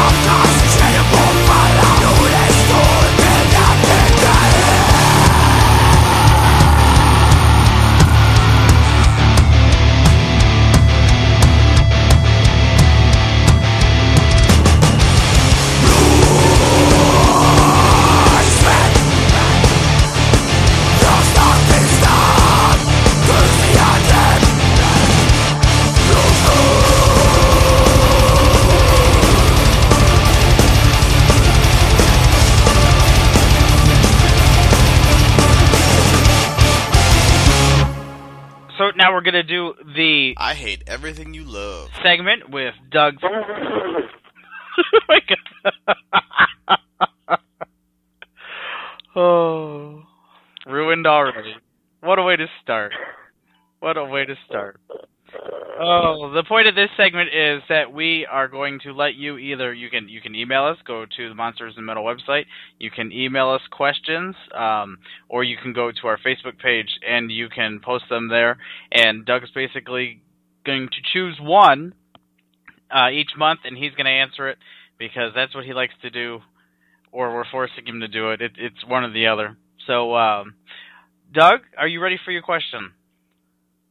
I am. Okay, your question this month comes to us from Jeff Jackson in it, somewhere in Georgia. I think it's near Atlanta. He says, "Why do fanboys pray that certain titles get them can get canceled even if they're not reading them?" Um, no, that's an interesting question. Did, did, did he give an example of a, a comic book that people want to go away? Oh, I don't know. I I can give you some examples. They could cancel. Sure, me. They could give. They could cancel all the X Men books, and I wouldn't care. Or you know, I maybe I'd be a little happy about that. But I'm not reading any of them to know what the hell's going on. Right. Well, see, there's on the surface, it seems unreasonable. But you're but you're not reading it. What do you care if it's there or not, and all that, right? Sure. However, I think it's it's more than that. Like, I I, I had a neighbor, right? I just moved, but I had a neighbor, and I don't like the guy, and he didn't like me. But I really didn't have to see him much. You know, I see him maybe three minutes a month. So he doesn't really affect my life at all. Uh, But I know he's there, you know. and I just, I, it would, the world would be better if he just went away. Like three minutes a month, it's not worth killing him or or doing anything bad to him. But just the same, like if he just disappeared, it, it would be better. You know, it would. It's the little things that the lot, lots of little things that make life crappy. It's not one big thing. Like we're not all being horsewhipped into submission in this country, but there's a million little things that irritates us. You know, you know what I mean? Right. Right. But it's the same thing with the, the comic book. Like, yeah, I'm not reading it, but I know it's there, and it and it bothers me. Someone's being paid. Someone's being paid to do this. Trees are being innocent trees are being murdered, Dan, for this book. You know, printers are being paid, and worse, the quote unquote talent is being paid money to put out this piece of crap. You, you know what I mean? Sure. It's more. It's more than just a book that someone doesn't like. It's a. It's a whole. System. there's people existing. There's people being allowed to eat because this book exists. That, that should probably be working a salt mine. It's, you know, and, and it reflects on your hobby too. If your hobby is collecting comic books, and you tell somebody what your hobby is, and the only comic book they can think of is Green Lantern that just had some stupid story arc about how he's gay, well then that you know that reflects poorly on you. And then you got to go through some whole thing explaining how no, I don't read Green Lantern, I read uh, this and that, and you know nobody cares. The next time they see you, they ask how the Green Lantern's doing and if he's still gay. That's how it works. And by the way, the story arc makes no sense to me. If you had a buddy and he told you later he was gay, uh, would you care as much as if whether or not he had superpowers? like if you have a ring with magical superpowers, isn't whether or not you're gay like the the least the thing that has the least amount of gravity in your life? Yeah, you're yeah you're gay. Uh, that's great. Can you make a giant green car for me so I can get to work? It's my choice. That's, that's what I care about right now. Oh, you're, you're, oh, you're gay. Oh, you know, how brave of you to come out of the closet. And it would have been nice if you had told me you could fly. So how absurd is that? That that DC makes this like the pivotal point in the guy's life. That he's, and by the way, a gay superhero whose power comes from jewelry. Nice, yeah. Exactly. nice work, guys. Shiny ring. that's the thing. Yeah, Yeah, shiny ring, big gaudy shiny ring. So you know, you you see that, and then it irritates you, and then it sticks in your brain. And then every time you see the Green Lantern, even if you don't read it, you just walk past it on the shelf, you're like, oh, God, why can't this book go away? why can't all those, why can't all those people just, why can't all those people just die? Oh. So that so that's really it. It's it's it's not the book itself; it's everything that's surrounded it. You have to explain it. You're not reading that book, and plus, it's taking up space from a book you do like. You know, it's taking attention away from a book you do like, and, and it's it's all that. Well, I, not- does that the play in? whole god awful process of that book existing. Does that play into it though? Say, if do I do I care that a book that I don't know hasn't been made in five years, but oh, they could still be making it if they wouldn't have ten Wolverine books. Yes, yeah, exactly. The other thing is taking talent away because from other books that could, you know, like obviously there's nobody working on the Green Lantern who was, worth a crap. But let's say there was, because DC has money. Let's say they hired somebody who was good. That person is now not available for a book you like. You know, Sure. there's, a, there's a slim talent pool out there, so, so that affects it too. Well, how come this guy's drawing the Green Lantern? How come he's not drawing the book I like? You know? Just wouldn't, if this book didn't exist, you'd be drawing the book I like. Well, me. So there's that aspect of it too. You're looking out for the things that you want. How come my book's not being featured on some, you know, website review? How come my book didn't get this award? How come, you know, this thing is in the way? Stuff I like. In the way of stuff I like, and not only that, other people are reading it. Why are they reading this stupid thing instead of the thing that's good? Because I think it's good. You know, everybody, everybody should like what I like. That's the other thing. We don't need any options other than the options I say are good. well, that that falls into the same category as um, you know, why why keep paying for it if you if you hate it? You know, all these X Men books are terrible, yet I'm buying every single one of them. Yeah, yeah. Well, that's that's more, you know, just like a sick hope that it's going to turn around. Right. You know, but maybe this next one will be good. You know, it's like roulette, or you're pulling the slot. Like the next time, it's gonna it's gonna be a winner next time. Oh no, this sucks too. it's like a, it's like a roulette machine that you put four bucks in, and then you get really bad art and ridiculous stories. Oh, so all right, Every, every single month, that's what you get. exactly. So all right, uh, we're, we've got about two minutes left, so let's let's make sure you get your plug in. What do you what are you working on now? Uh, Yep. secret. it's in previews. What are you talking about? Well, yeah, I'm, you said what am I working on? Oh, I'm like, oh, what, what am I plugging is uh, Arsicle of that big stall, which is in previews. Um, and it's about a guy who gets a ring from outer space. and the ring gives him magical powers. Like he can do anything he wants with this ring. Basically, he can make solid green objects and big cages, and he can fly with it and all sorts of stuff. But he's really just worried about whether or not he can get married to his boyfriend. that's right. That's what it's about. That's right. Red equal signs. I'm cracking myself up. Oh goodness. Um, That's the only thing he can't make with his ring is a Supreme Court justice. That's all. Oh, he tried to sneak one in. He like made a big green Supreme Court justice and tried to go, no, no, no, no, I'm Justice um, uh, Lantern, and I vote yes. Or is it no? I don't know. I didn't really read the law, but I think they should get married. Where's my chair? Do I get a robe? What's the deal here? Where's my intern? Is he a guy? Oh good lord.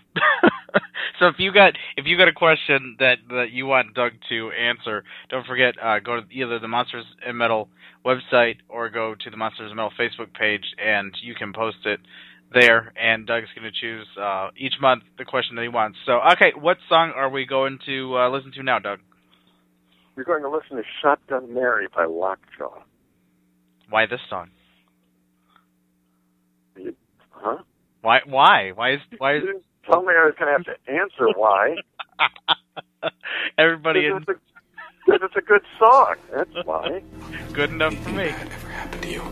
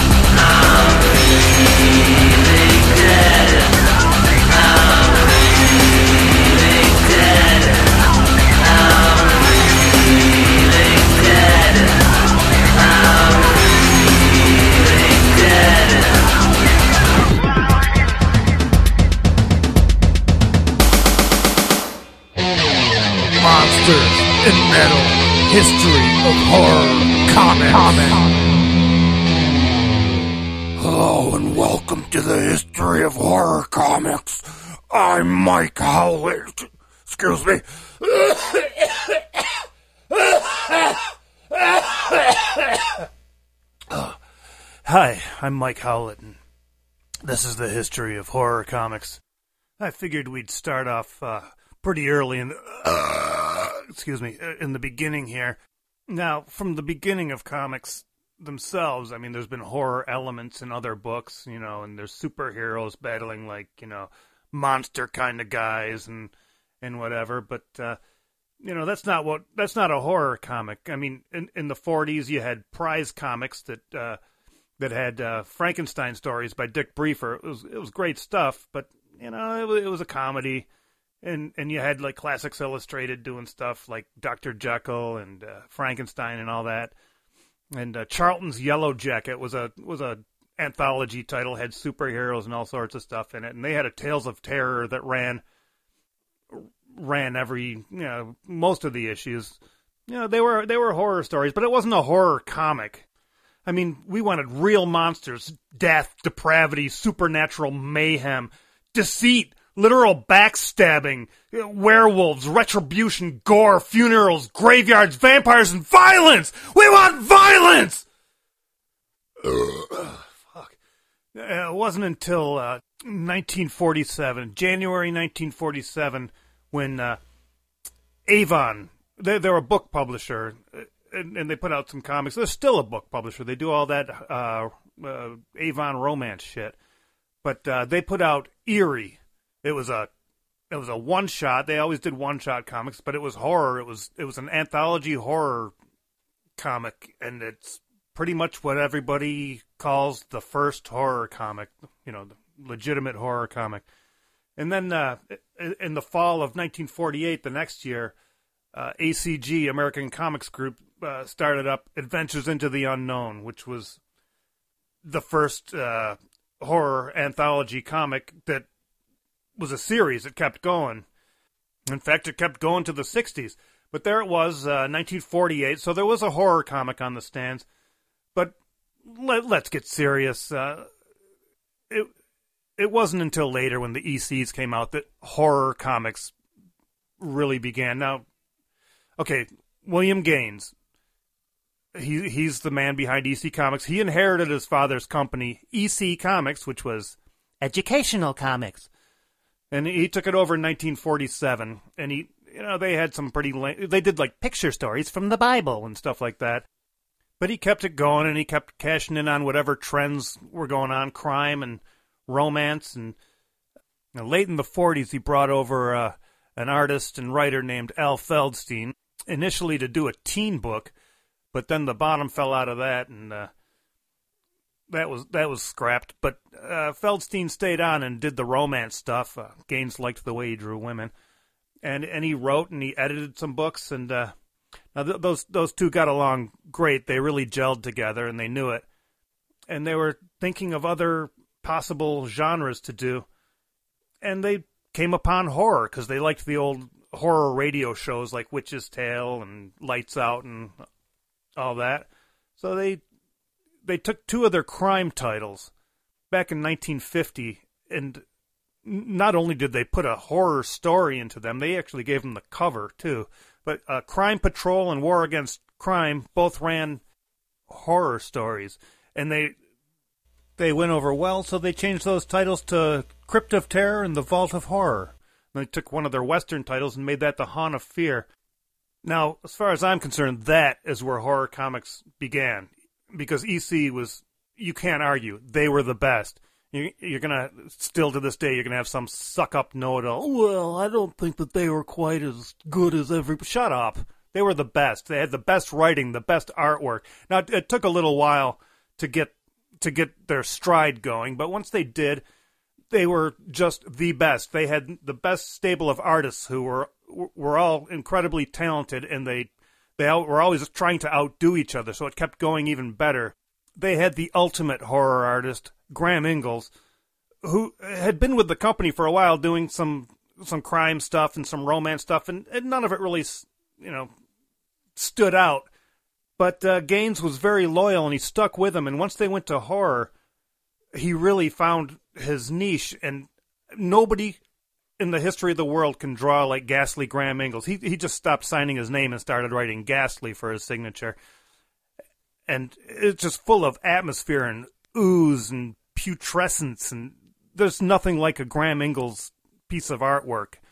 And so they, you know, they they would write their stories and gear them towards him, and they would gear other stories towards Jack Davis if they had like some backwoods yokel or or if they had like a love triangle where somebody's going to get killed, they had Jack Kamen, one of the best good girl artists of all time, and they had Johnny Craig, who had really super clean lines and could really draw tension in a scene.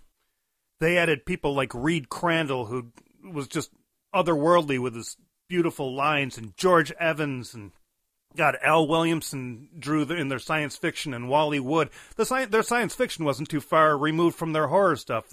Uh, Gaines and Feldstein loved that genre, and they and they wrote for that too. Now, what it was was okay. Gaines was a little overweight. So am I. So so's a lot of so are a lot of us.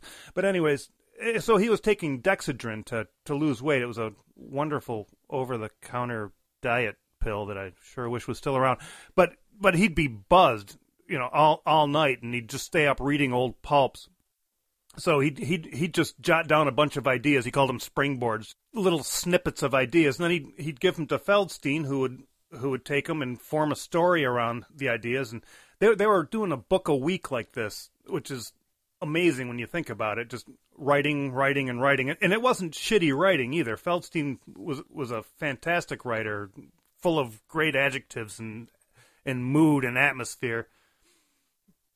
And in the beginning, Feldstein would, would draw some of the more iconic covers, and and he was editing the books. And finally, they gave Vault of Horror over to Johnny Craig, who made that his own book, and he he did he did everything. He did his writing and his art and edited the books. But what a freaking stable of artists they had! Nothing's ever been seen like that since. And obviously, that just influenced the whole the whole market, and everybody jumped on the horror horror bandwagon not only had they made horror a viable genre for comic books, but they made it fun. They had the Crypt Keeper and the Vault Keeper and the Old Witch, these cackling horror hosts who are always like cracking jokes on each other, making really bad puns, and it was it, it it's fun as well as horrifying, and and the the fans ate it up. The letter columns were full of people cracking their own jokes and just spilling praise for the artists. And finally, we had our gore. We had severed limbs and bulging eyes and decapitations and vampires and werewolves. We had that violence we wanted. And everybody that's sitting there right now reading a horror comic, be it Insane Tales of the Dead or Fright Feast or, or Creepy or, or even if you're sitting there reading The Walking Dead, yeah, I like Lori. No, I like Carl. Well, you owe everything to EC Comics for making horror a viable product, for making horror comics what they are today, for influencing everybody that's in the horror genre now, be it in film, comics, or anything! You better thank EC. You better!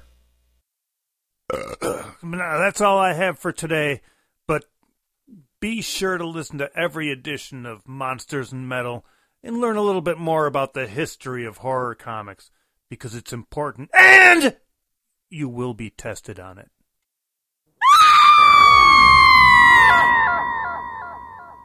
It's my honor to introduce uh, a song. It's a little bit different from everything else. Uh, this is from a, a band from Svenland from uh, from their 1989 album Dime. It's uh, Ed Fudd on guitar, Steve Tucker on bass, George Kingston on drums. Uh, it's Kerouac. This song was the third single on the album, made it all the way up to number 78 on the charts.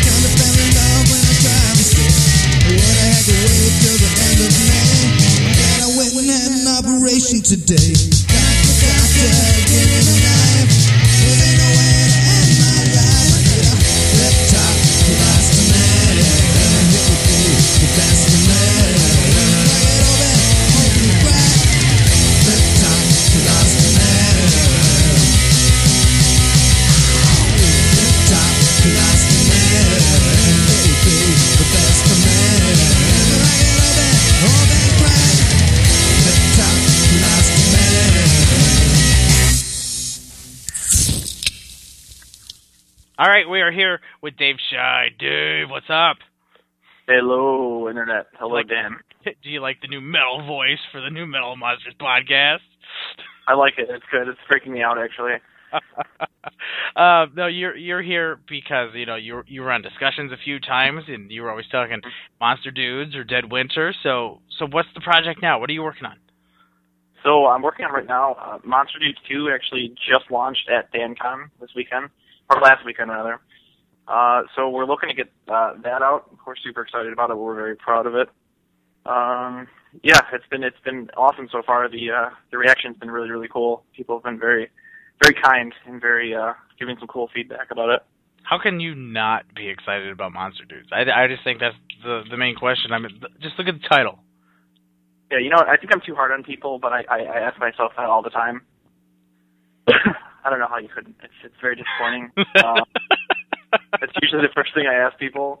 I ask them why aren't they reading Monster Dudes, and the first question they ask me is what is Monster Dudes, and that's usually starts the conversation off pretty weird. But you know, what are you gonna do? I guess. What I, what I've learned from your Facebook page is that you've been given the the double thumbs up by Rambo. Yeah, yeah, he's uh Rambo, not and not Sylvester Stallone. Actually, John Rambo, the actual character from the movie, is a big fan of Monster Dudes. Uh, he had some very nice things to say about the issue. We're very he's a good friend. who uh, issue two is out, so so who makes the return in issue two? What characters do we see again? So issue two, we did some stuff a little bit differently. There's some longer stories, but uh, minimum wage mummies in there. I know you're a big fan of the mummies. Uh, we got Dracula being creepier than normal. Uh, who else? I'm trying to think who else we can in that. The the Dracula Um, story is pretty creepy. It's pretty it's pretty good. yeah, it was. Uh, yeah, I mean, I've talked about this before, but I always just kind of view Dracula as just kind of being a creep, just because you know his, uh, you know, his his his magnetism towards women. He could put you under his trance, and I always thought that was a little kind of creepy and kind of you know date rapey, kind of weird, you know. So I kind of, I just kind of get a laugh out of him being just a huge, huge weirdo towards everyone. Who else is in the book? Who else is in the book? We have giant bugs. We have oh, what else do we have in the book? You know, regularly I don't read to, the aren't you books, supposed I to have the book in front of you? You know, a regular smart person would, but you know, it's me we're talking here, so. Oh, actually, here, hold on. I have Oh, it wait. I got it. Yeah, I got it. I got it. We have some uh, mermen in there. Um, oh my god, yes. Yeah, we do I have to I have to tell you that the merman story is fantastic. Yeah. Oh my god, that is absolutely fantastic. You have old old Nosferatu. Oh yeah, yeah, the creepy old old uh Leonard Orlok, I think was his name. I think that was. Let's get, and of course we have Quatch and Roll. Yeah, oh yeah. Which which was Yeah, that uh, was that was your big twist ending story. Was it? Yes, it was. Oh yeah, yeah, yeah. you know, like looking back as I'm like I'm reading this, I realize I must have been really hungry when I was writing this because there's a lot of food in this issue. I must have been really hungry writing this. There's uh, yeah, there's some churros, there's nachos, there's pizza on the cover. I should really have dinner before I sit down and write again because it'll there'll be enough uh, tons of food will end up being in all the comics I make. So okay, so you wrote this. So who drew it? Uh, my friend Matt Fagan, who drew the first issue, who's been uh, he's done a bunch of old uh, like tons of self-published stuff throughout the years. He did a really awesome collection of comics called Love, which is really cool. And uh, yeah, he's he's really stepped his uh, his game up in this too. Which not to say that the first issue that I didn't like his art, but it's just you could see like the progression and it's awesome because the first issue came out a while ago, and it's almost good that it came out that long ago.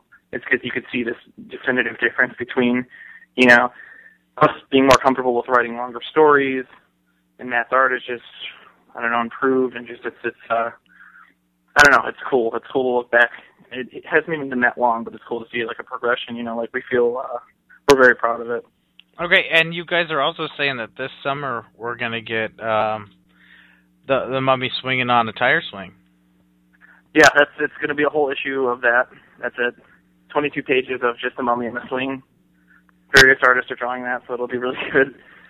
Um, no, actually, yeah, we're That's odd. oh my god! Oh my god! You should totally just do that now. You should. You know, I can't. I can because we self-publish, so we can do what we want. So we don't care what anyone thinks. Just think about it. Just think about it. You you tell this story through all these different artists of the of the mummy on the swing, and everyone's thinking like, oh, he's not really gonna do it, and then you do it. Oh yeah, I'll do it. I don't care. I don't care about my fans. Oh. This is, a, this is a this is a passion project. This is for me. This isn't for anyone else. So I don't even care. We'll have 20, 20, 22 pages of the mummy eating cereal the whole issue, and that's it. But uh no, seriously though, um, yeah, we're doing a summer special, which is going to be. I'm really excited. I'm, I'm basically just finished writing it today. Um, a couple different of my friends are going to be drawing it, including Matt. So that'll be really cool, and it'll be similar to how Monster Dudes is set up, where it's short stories, but it's going to be all mummy stories. Mhm. But it's going to be one cohesive story about uh, basically what the minimum wage mummy does on his summer vacation. So it's going to be kind of. I've been really inspired off of like 80s comedy and stuff like that. So I'm kind of trying to put like a John Hughes type of twist onto it. So we're we're really excited for it. Can I since since you just finished the scripts, can I put a request in? Oh, absolutely. Okay, can you put in the "Where's my two dollars" joke? Where is two dollars? Better off dead. Yep. Two dollars. Didn't ask for time. Yeah. That's genius. Oh, But that's yeah, that's funny. definitely. Which, like I said, '80s movies have been a big inspiration, just because I feel like they would always write teenagers and characters just kind of how it is. It's very relatable and very, very real, and that's what I'm trying to do. Even though he's a mummy, I kind of he's still a teenager and he still de- deals with the same things, even though you know he's a mummy and he's thousands of years old. Right. You know, so right. Okay, okay. So you're listening to this, and maybe you want to buy Monster Dudes too. Where can they? Where can they get it? So we have a Facebook page you could go to, facebook.com slash monster dude. And we have a store which is also drwormcomics.storeenvy.com. And the first two issues are up there so far and uh some other cool stuff. So yeah. Like your Buy all our comics. your, your Dead of Winter book is on there. Yeah, that's on there. Actually we don't have a lot left too, so buy or sell. Oh man, what is on here? There's a lot of Monster Dude stuff on here. Yeah. Uh we have tons of buttons and stuff too we're gonna like throw in and all that. But uh yeah, that's basically you can pick it up there. Very cool. Or I mean, I'm doing tons of shows this year, so Have you have you put any thought into doing like a, another anthology like Dead of Winter? you know, people keep asking, and we want to do it, but we don't want to, you know, uh try and do the same exact thing. Like we want to do something cool. Like we don't want to just try to do another like a Dead of Winter two. So I mean, we want there's a demand for it. It's just we want we want to have a cool enough idea. I already told you. Rain in spring. Yeah, that was really good. That's completed. That's coming out. I forgot about that. That's good. I'm glad you reminded me. I have to pick that up from the printer. That's good. Tales of Summer Love. Tales with yeah. Tales Good. with a an I. Meaning everyone okay. like everyone has a tail. Yeah, I'm not doing furry comics, dude. That would probably sell though. If I did something like that, that would probably sell more than anything I've ever, you know, will release in life.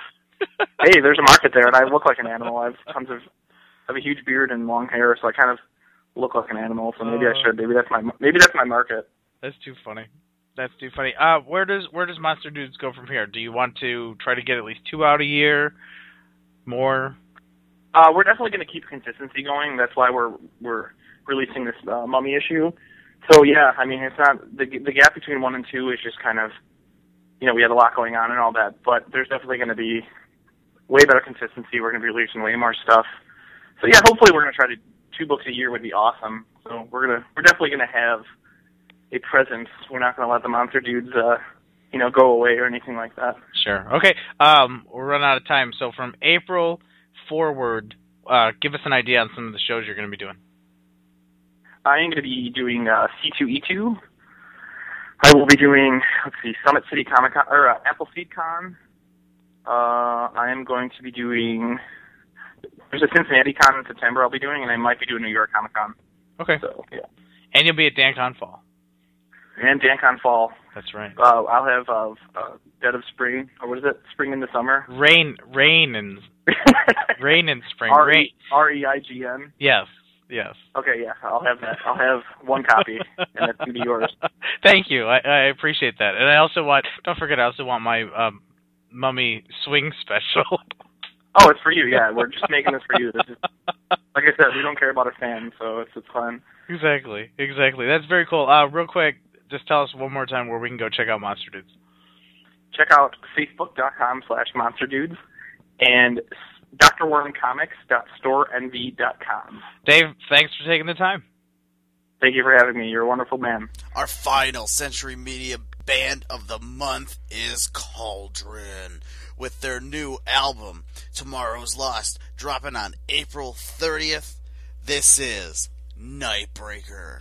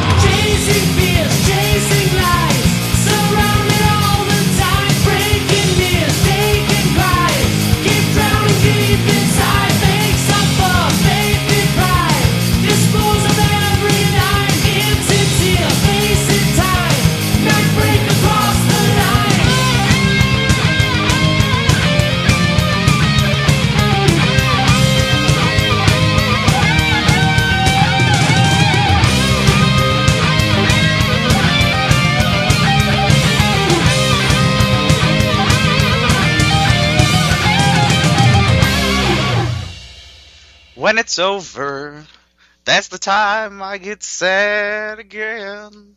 Wait a minute. do wait that, that Remember when they used to be kind of metal? uh I'm gonna not I'm gonna just say I don't even know what you're talking about. Oh, sure. I thought we were I thought I thought Sugar Ray oh I gotta tell oh my this is kind of metal. no no no dude listen to this I, I got I, I, I got I gotta tell you this real quick. I actually have a funny Sugar Ray story because like I said I used to do music journalism for years. I saw Sugar Ray many, many, many, many, many years ago when they were first starting out, and they were doing, uh, what was it Brownies and Lemonade? Was that their first CD? Oh, I have no idea. I think it was like Brownies and Lemonade, RPM or something like that. ah, something like that. But anyway, it was someone with Mean Machine on it. Mean Machine, mean, you know, it's kind of metal, kind of punk. Um, and it was so funny because like they were like this. The label was pushing them real hard at the time, which we can get into the whole politics of pushing bands another time. But Sony was pushing them real hard, so they're on the road playing these little tiny clubs. And I remember at this show there was maybe thirty or forty people there, and I was there. And like Mark McGrath, is that his name? Yeah. Yeah.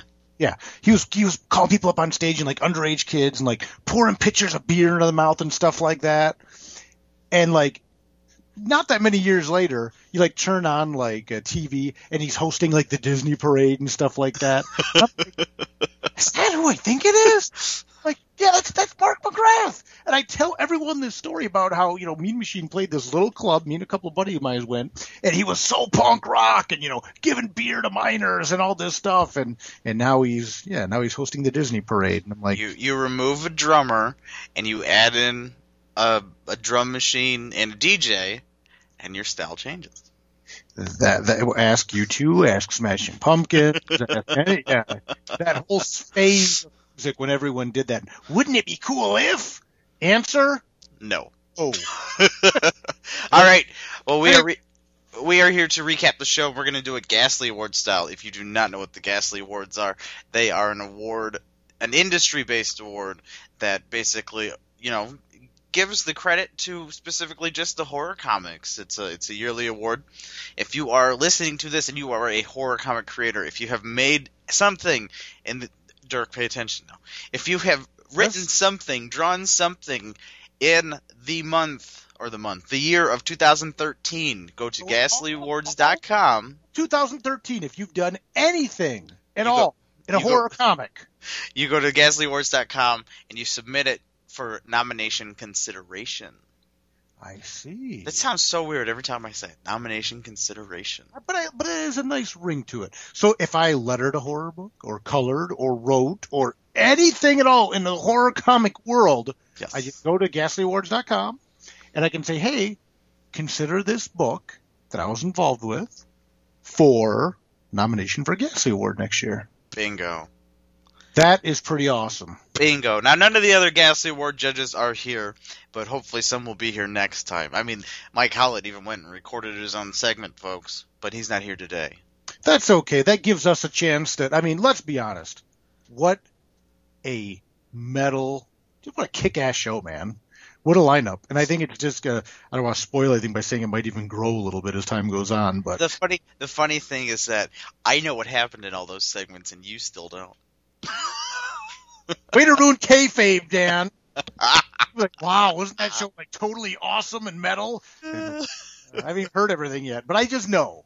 I just know it's going to be great. I know it was great. You damn right it was great. See? You damn right. All right. Well, think, speaking of things that were great, the Ghastly Award judges do do a monthly uh, kind of like column where we kind of spotlight some books that came out in uh, in March of 2013, and the picks for this month are Hack Slash number 25, which is the final issue of Hack Slash. That is chosen by our good friend Spaced. Uh, Pedro Cab- Cabezuelo from Rue Morgue. He chose Todd the Ugliest Kid on Earth number three. I will second this one because if you're not reading Todd the Ugliest Kid on Earth, you need to be. You need to be. What a vilely funny book. Just Poor Todd too. Poor Todd. He's so innocent, and he has no idea what's going on around him. he wears a bag on his head because he's so. His parents make him wear a bag because he's so ugly. Oh God! Anyway, move on, move on. Judge Denise Dutton is choosing Hoax Hunters number eight, a fantastic book. My uh, friends Michael Moreci and and Steve Seeley, not to be confused with brother Tim, who did Hack Slash, who does, Hack Slash, or did. Do we say did now? now that it's over? Of Hack Slash. There you go. There you go. Uh, Judge Bree Ogden wants everybody to check out Change number four. Oh, and if you want to read the reviews on these, I'm sitting here being stupid, but if you want to read the reviews that that we all posted, you can go to ghastlyawards.com and, and, and check that out. Um, let's see, who's next? Oh, Karswell from the horrors of it all. He chose Mystery Society 2013 special from IDW. Hmm. Did you know that came out? Mm-mm. Now you do. Did not. Now I do. I'm gonna have to look that up. That's pretty cool. And he gives that and he gives that a glowing review at what site? At ghastlyawards.com. I I when we are done talking, I'm gonna get on my internet machine and go read that review because I did not know that was out. I'm gonna check that out. Uh, Lonnie Nadler from Bloody Disgusting has chosen Five Ghosts: The Haunting of Fabian Gray from Image. That came out too. Dang damn it! Oh gosh. And you're Sorry. behind. I you know I was doing all these shows all month. I so know. yeah. I know. You'd think that one of these dealers would bring the new books, right? But no, they always want to bring the old stuff. So go figure that out. All right, I'm going to butcher this name. I'm going to completely apologize to Rachel Deering. An anathema? Anathema? I don't know. I apologize for that. That was a dramatic pause. Was there? What what is it? What is it again? A N A A N A. E M A. Anathema. Anathema. If someone doesn't know, they can send a correction or something. But okay, anathema. Rachel, I, I'm very sorry about that. But that book, uh, number three, it's on Comixology. I believe that's digital only. And Uh, which book? Anna, let's just say this: Anna the Ma. There you go. Okay. Anna But it's on Comixology. Totally gonna kill us. that was chosen by Mike Holland. And my pick of the month is totally Rachel Rising number fifteen. I absolutely love Rachel Rising. I do think it reads better as collected Uh huh. because it's one of those it's it's one of those books where it's so good, but you know how it goes. It's so good for thirty six pages, twenty four pages, whatever it is, and then poof, you have to wait another month. So you know, crap gets in your mind. Crap gets in your mind. But I'm- Rachel I'm- Rising is fantastic. And that's one of the books that really, if you're going to buy a monthly book, says the guy that buys it in trade collections. Uh, but if you're going to buy a monthly book, like Rachel Rising is one of those books that I actually do try to go out of my way, uh, along with the image books. It's a creator owned book. Every month you buy that book, you're supporting the next issue directly. You know, Spider-Man, Batman, things like that. There's a lot of these franchise books that will exist just to keep the trademark going.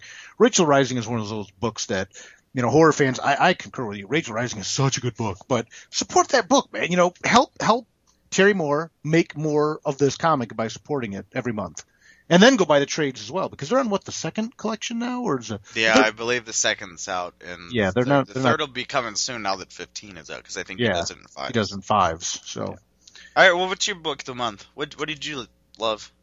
you know what really blew me away is uh, Nemo: Heart of Ice by Alan Moore and, Ke- and Kevin O'Neill, which is the um, the next installment that kind of snuck in on everybody of uh, the League of Extraordinary Gentlemen franchise.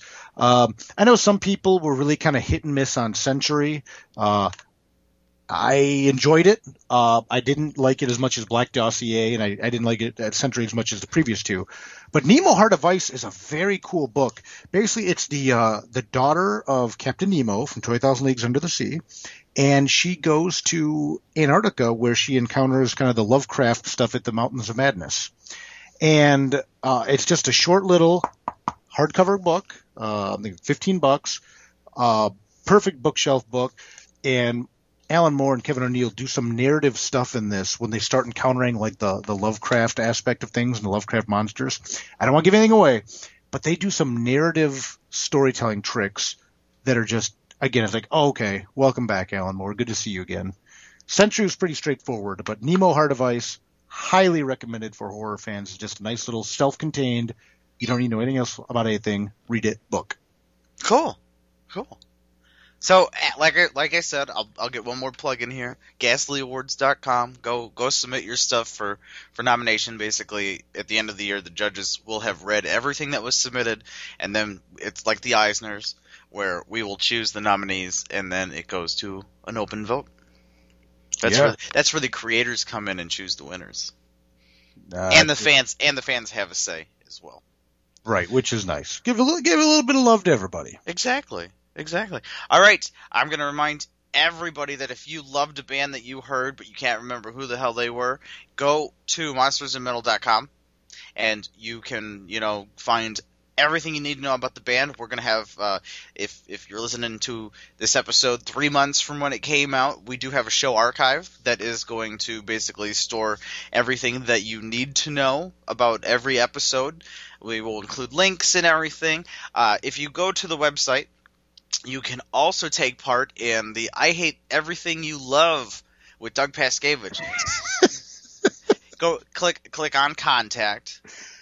You, you click on the contact page. There's a little form. Put your name, your email address. Uh, Doug and I are going to talk about possibly uh, also throwing in prizes if you are the person chosen for for it. It was I, I always mix up. Is it masochism or sadomasochism when you set yourself up to get tortured and humiliated? oh, I have no idea. I don't remember. Whichever one it is. much, much love, Doug. What a great. I'm sorry. I'm such a fanboy when it comes to his stuff. It just, uh, it just makes me. It's me. Love it. Love it. Love- Love it. Love it. Love it. All right, and and and now we get to our big thank yous before we close this out. We're gonna big. We definitely thank Century Media, Dark Horse Comics, Dave Elliott, the Living Corpse crew of Buzz and Ken, Andrew Kudelka, Doug Paskevich, Mike Hallett, Dave Scheid, the Ghastly Awards, Comic Related, Comic Attack, Underground Video Network, Drive Through Comics. Thank you, Dirk. Thank Dan, thank you for bringing me on. This has just been wonderful. Uh, really excited about this show. So thank you for finally wooing me into uh, to doing something like this with you. And do not forget, folks, to go to monstersandmetal.com, uh, and we are totally going to be back in a, in a month. So the song that's going to get us out of here this week is the new title track from Neaera's new album, Ours is the Storm from Metal Blade Records, which dropped in early March. Absolutely love the song. One of my favorite bands. So that's going to do it. You remember, keep them horns up. And support good horror. Ours is the